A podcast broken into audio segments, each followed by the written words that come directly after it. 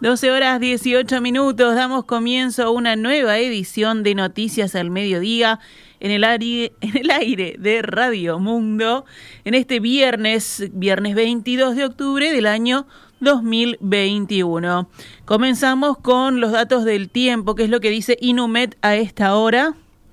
El Ministerio del Interior investiga si las seguidillas de homicidios en el barrio Las Acacias están encadenados.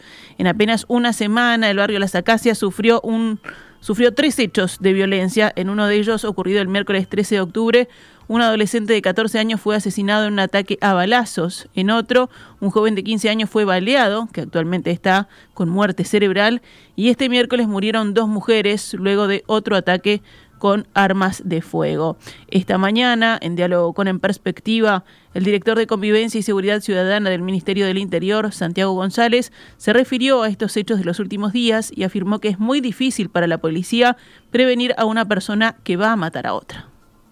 Es muy difícil para la policía poder prevenir, que es la función más importante que tenemos en el Ministerio del Interior, la prevención, prevenir cuando una persona o grupo de personas en un auto eh, va a matar a otro, va a tal lugar a matar a una persona. Y pasa, como pasó, este, tres o cuatro personas que estaban en ese auto, y quizás una moto, que es lo que se está investigando, y le disparan a una persona que estaba con otra. O sea que ya en vez de uno ya eran dos. Y dan la vuelta, este, y hubo tres vecinos que fueron a, a dar auxilio a esas personas, y cuando pasan de vuelta le disparan a las cinco que no tenían, por supuesto, nada que ver. González calificó estos hechos como injustificables. Y es extremadamente injusto. Ninguna muerte es justificable. Ninguna. Este, sea por el ajuste que sea, por la venganza que sea. Nuestra función es este, continuar disminuyendo los números de homicidios, porque atrás de cada homicidio hay una persona, un, un ser humano y una familia, que, y son hechos que no deberían de suceder. No, no debió suceder el de 14 años, ni el de la muerte cerebral, ni estos. Consultado sobre la opinión de los vecinos acerca de que esto se trata de un problema entre bandas de narcotraficantes, González afirmó que efectivamente hace mucho tiempo hay disputa de territorios en el barrio, pero que el ministerio está trabajando para desarticularlas. En la misma línea, el director de Convivencia y Seguridad Ciudadana aseguró que muchas veces estos trabajos se demoran por la coordinación que hay que realizar con Fiscalía la policía puede saber dónde están las armas, pedir el allanamiento, que si el allanamiento no se dio, la policía no puede entrar. Entonces es un trabajo en conjunto que no es solamente de la policía. Normalmente se carga contra la policía por esos hechos, la, todos los vecinos eh, en el fondo tienen razón, hay que explicarles que la policía no actúa sola por sí y ante sí, porque no puede entrar allanando en ningún lugar sin una orden judicial. Entonces es lo que se solicita. Y a veces sabemos dónde están y a veces no podemos entrar porque no tenemos la orden. Por último, González aseguró que el objetivo del ministerio es brindarle tranquilidad a los vecinos y que a diferencia de lo que se cree, Las Acacias no se trata de un barrio descuidado, sino que la presencia policial es diaria. En el barrio está el Pado, eh, está en, el Gorro, está en el Marconi, está en el barrio de ella, yo no sé qué barrio, porque a veces son 10 cuadras y cambia el nombre. Este, tenemos este, la Guardia Republicana, capaz que no está en la puerta de su casa, capaz está a cinco cuadras, a cuatro cuadras, patrullan, van a ver pasar las camionetas del Pado, los, los, las camionetas de la Guardia Republicana, los móviles de la zona 3 de mm, los móviles de la 17, que por primera vez tiene móviles, hay un operativo muy grande este, diariamente. Entonces, si hay algo que el barrio no tiene, es que se le ha dejado de costado y en manos de nadie. Seguimos adelante con otras informaciones. El Ministerio de Vivienda pidió esta semana al Poder Ejecutivo una partida muy superior a la que se había previsto para el plan de integración de asentamientos. El tema se planteó el miércoles en una reunión en Torre Ejecutiva, donde el presidente Luis Lacalle Pou, el secretario de Presidencia Álvaro Delgado y el prosecretario Rodrigo Ferrés recibieron en acuerdo ministerial a la ministra de Vivienda y Ordenamiento Territorial, Irene Moreira, y al subsecretario Tabaré Hackenbruch. Según fuentes de gobierno citadas por el observador, los representantes de vivienda pidieron que se vuelque al fideicomiso de regularización y relocalización de asentamientos más de 200 millones de dólares en el total del periodo. En vivienda consideran que con ese monto se podría brindar soluciones habitacionales para entre 7.000 y 8.000 hogares, o sea, 15% de los más de 50.000 que existen en asentamientos, según los números oficiales. La cifra fue presentada por el Ministerio y sigue diciendo esta crónica periodista que, que, supera la que había previsto inicialmente Presidencia junto al Ministerio de Economía y Finanzas, que era de unos 120 millones de dólares en todo el periodo. Las conversaciones para acordar una cifra definitiva continuarán en los próximos días. El ministro de Salud Pública, Daniel Salinas, se reunió con el sindicato médico y, según fuentes gremiales, le aseguró la continuidad de la calidad de atención y los salarios de los trabajadores de Casa de Galicia, la mutualista que acaba de presentarse a concurso de acreedores. Ayer, luego de los fuertes cuestionamientos que le habían realizado las autoridades, todavía no ha surgido respuesta definitiva del Ministerio de Salud Pública ni del Ministerio de Economía y Finanzas a la nueva solicitud de esta mutualista de acceder al Fondo de Garantía para las instituciones de asistencia médica colectiva por 12 millones de dólares. El Ministerio de Salud Pública indicó ayer en un comunicado que la solicitud de la mutualista está actualmente a estudio.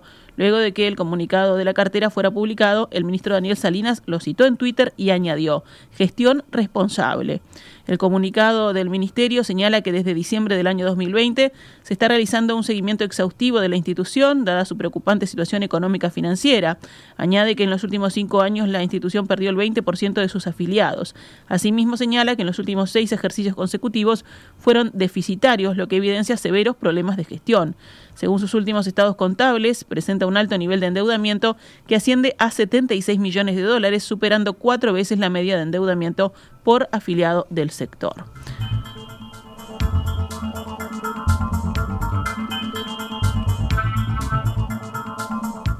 Gonzalo Casaravilla, quien fuera presidente de UTE en el gobierno del Frente Amplio, y el exdirector de esa empresa, Enrique Antía, declararon ayer ante la justicia en la causa de la regasificadora de gas Sayago, retomada a raíz de la denuncia penal que realizaron las actuales autoridades del ente autónomo alegando sospecha de irregularidades. Casaravilla lo hizo como indagado y Antía como testigo.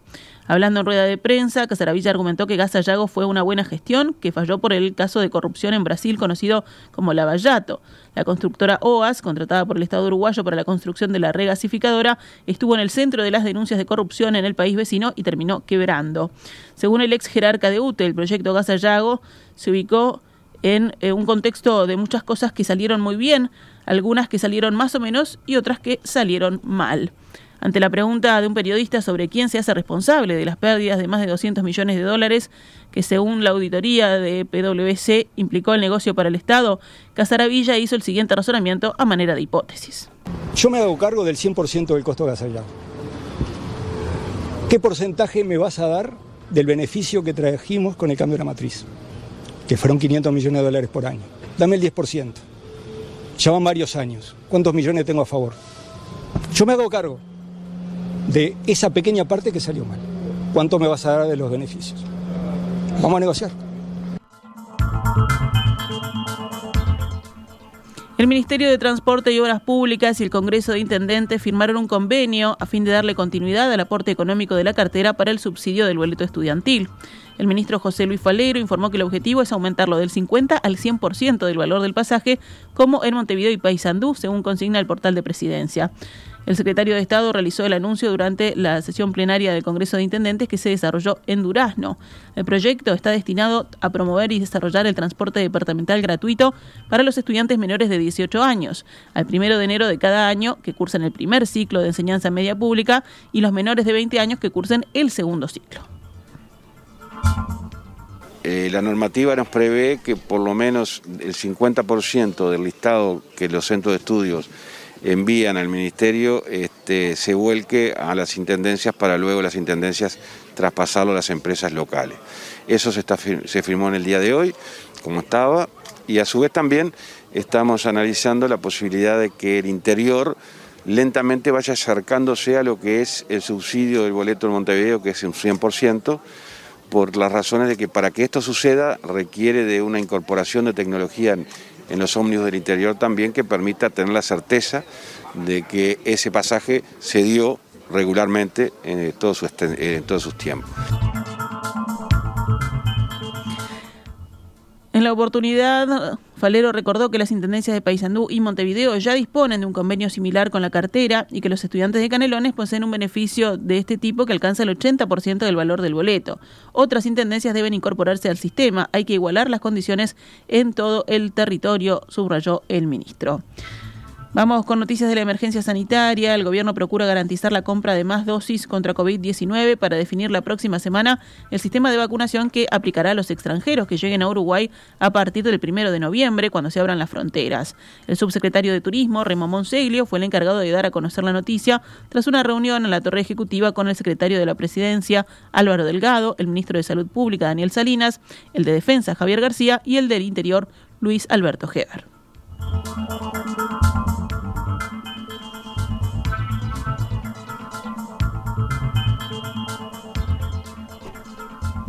Los casos activos de COVID-19 aumentaron por tercer día consecutivo ayer, luego de una baja el lunes, y ahora son 1.664. Hay 21 pacientes en CTI con esta enfermedad, el día anterior eran 16. Ninguna persona con diagnóstico de SARS-CoV-2 falleció ayer, según el monitor oficial. Fueron detectados 185 casos nuevos en 10.146 análisis. La tasa de positividad fue del 1,82%. El nivel de riesgo de contagio se mantuvo ayer con el mismo índice de Harvard que el día anterior, 4,68 casos nuevos diarios cada 100.000 habitantes en los últimos siete días.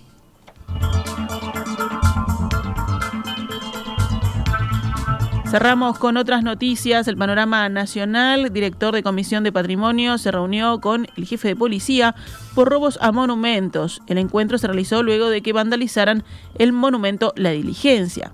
El director general de la Comisión de Patrimonio Cultural de la Nación, William Rey, se reunió con el jefe de policía de Montevideo, Mario Delía, y le planteó su preocupación por la vandalización de los monumentos de la capital.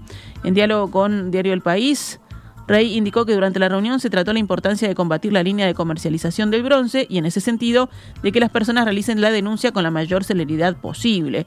En este tipo de operaciones el tiempo para hallar los bienes robados o vandalizados son fundamentales y en este sentido es importante que la gente haga la denuncia cuando está viéndolo, indicó el director y recordó que es posible realizarla de forma anónima en caso de no querer ir a la comisaría. Rey indicó que también se habló de los diferentes actores que forman parte del proceso. Esto tenemos que pararlo, tenemos que actuar fuerte, no podemos permitir que vuelva a pasar algo como lo que ocurrió en el monumento de la diligencia, expresó. También adelantó que se buscará tener diálogo con los intendentes de los diferentes departamentos, comenzando por Montevideo, y dijo hay que colocar cámaras en los monumentos para controlar más de cerca estos bienes. Es una inversión, pero es posible y tenemos que ir haciéndolo. O se publicó un llamado público y abierto a nivel nacional para cubrir 229 puestos laborales en dependencias de todo el país.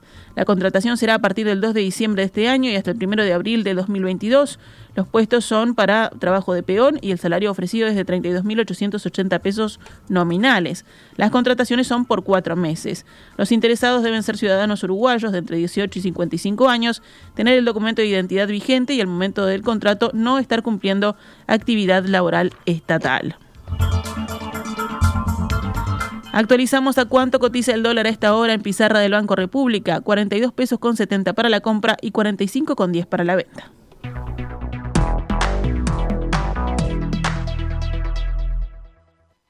Esta es Radio Mundo, 1170 AM. ¡Viva la radio!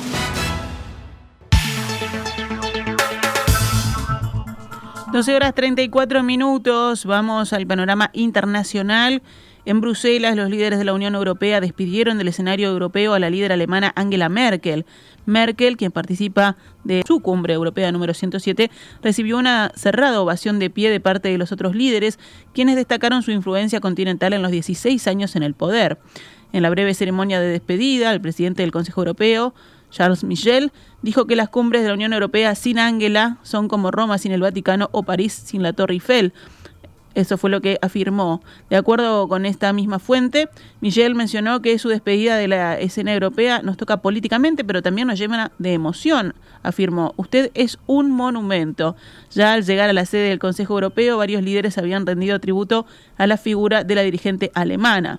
Es alguien que durante 16 años marcó realmente Europa y nos ayudó a los 27 países del bloque a tomar las decisiones correctas con mucha humanidad en momentos difíciles, afirmó el primer ministro belga.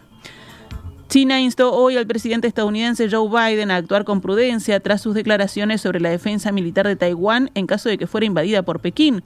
Interrogado el jueves sobre la posibilidad de una intervención militar estadounidense para socorrer a Taiwán, Biden respondió de manera afirmativa. Sí, estamos comprometidos a ellos, declaró a la cadena CNN en un encuentro con sus electores en Baltimore. Los comentarios de Biden van contramano de la antigua política estadounidense de ambigüedad estratégica por la cual Washington ayudaba a Taiwán a construir su defensa, pero sin comprometerse a salir en respaldo de la isla. La República Popular China, con sede en Pekín y dirigida por el Partido Comunista, considera la isla como una pequeña parte de su territorio y amenazan con usar la fuerza en caso de que declare formalmente su independencia. Interpelado esta mañana sobre las declaraciones de Biden, Pekín pidió al presidente estadounidense que no interfiera en sus asuntos internos. Sobre las cuestiones relacionadas con sus intereses fundamentales, como su soberanía y su integridad territorial, China no deja lugar para el compromiso, dijo ante la prensa Wang Wenbin, portavoz del Ministerio Chino de Relaciones Exteriores. Cerramos con el panorama deportivo. Nacional perdió anoche, por lo que Peñarol quedó como único puntero del torneo clausura, faltando ocho fechas para el final.